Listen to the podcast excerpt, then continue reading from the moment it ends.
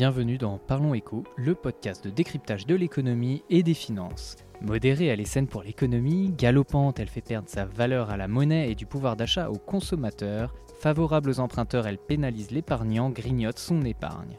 Vous l'aurez deviné, aujourd'hui on vous parle d'inflation avec Gitel Cohen-Sebula, responsable marketing, et Saïd Belbachir, responsable commercial réseau et distribution, tous deux chez Ophi Invest Asset Management. Bonjour Saïd. Bonjour Gitel. Le mot inflation est sur toutes les lèvres, le plus souvent avec une connotation négative et associé à des craintes de perte de pouvoir d'achat. Mais qu'est-ce que l'inflation exactement? Alors comme vous le savez, nous sommes dans une économie de marché et dans une économie de marché, les prix des biens, des actifs, mais aussi de l'énergie et des services varient. L'inflation, c'est une situation de hausse généralisée et durable de ces prix de biens et de services ce qui correspond au final à une baisse du pouvoir d'achat de la monnaie. Alors en clair, avec la même somme d'argent, on va pouvoir acheter un peu moins de choses qu'avant. Quand on parle des chiffres de l'inflation, de hausse de l'inflation, de quel type de biens s'agit-il? Principalement, il y en a trois. Le premier, ce sont les biens d'usage courant. Alors, qu'est-ce que c'est? Ce sont les produits qu'on utilise un petit peu tous les jours. On peut prendre l'exemple de la baguette de pain ou encore de l'essence qu'on va mettre dans le réservoir de sa voiture. Deuxième exemple, les biens durables c'est par exemple l'habillement, l'électroménager ou encore euh, les téléphones portables. Enfin, la troisième catégorie, ce sont les services. Par exemple, une coupe de cheveux dans un salon de coiffure, un repas dans un restaurant ou encore un loyer qu'on va euh, payer ou recevoir. Et comment mesure-t-on l'inflation concrètement? Y a-t-il des chiffres officiels? Alors concrètement, en France, l'inflation, elle est mesurée tous les mois par l'INSEE qui calcule l'indice des prix à la consommation, qu'on appelle l'IPC. Il y a également l'IPCH, c'est l'indice des prix à la consommation harmonisé.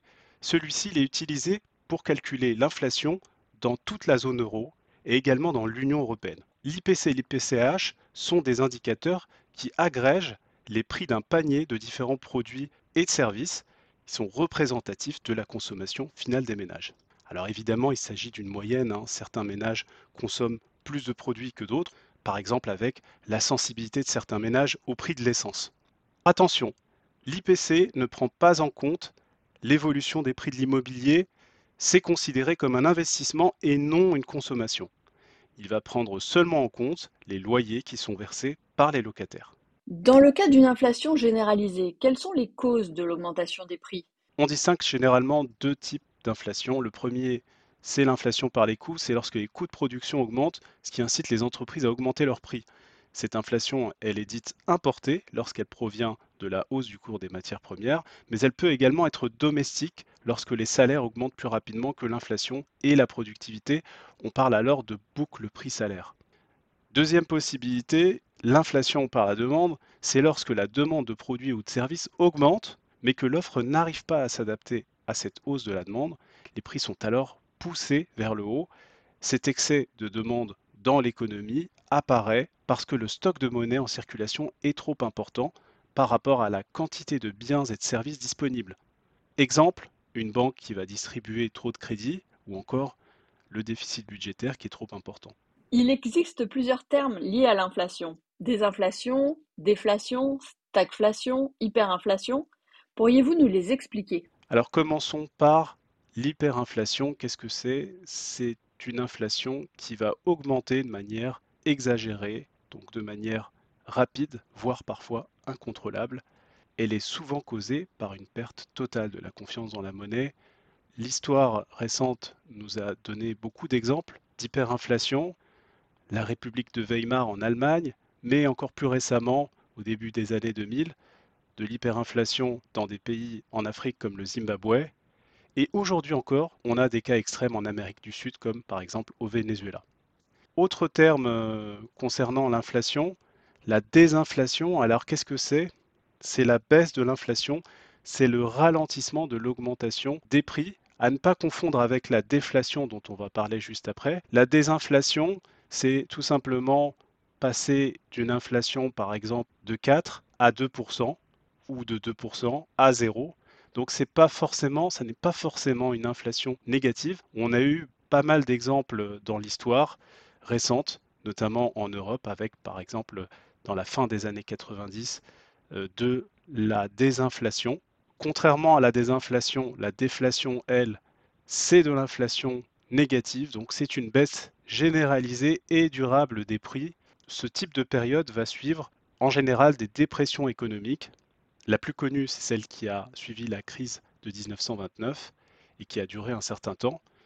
Mais il y a également des pays qui ont connu des périodes très longues de déflation. On peut prendre l'exemple du Japon qui a connu pendant pratiquement près de 20 ans une inflation négative. Dernier terme que l'on entend parfois et qu'on va peut-être entendre plus souvent, c'est la stagflation.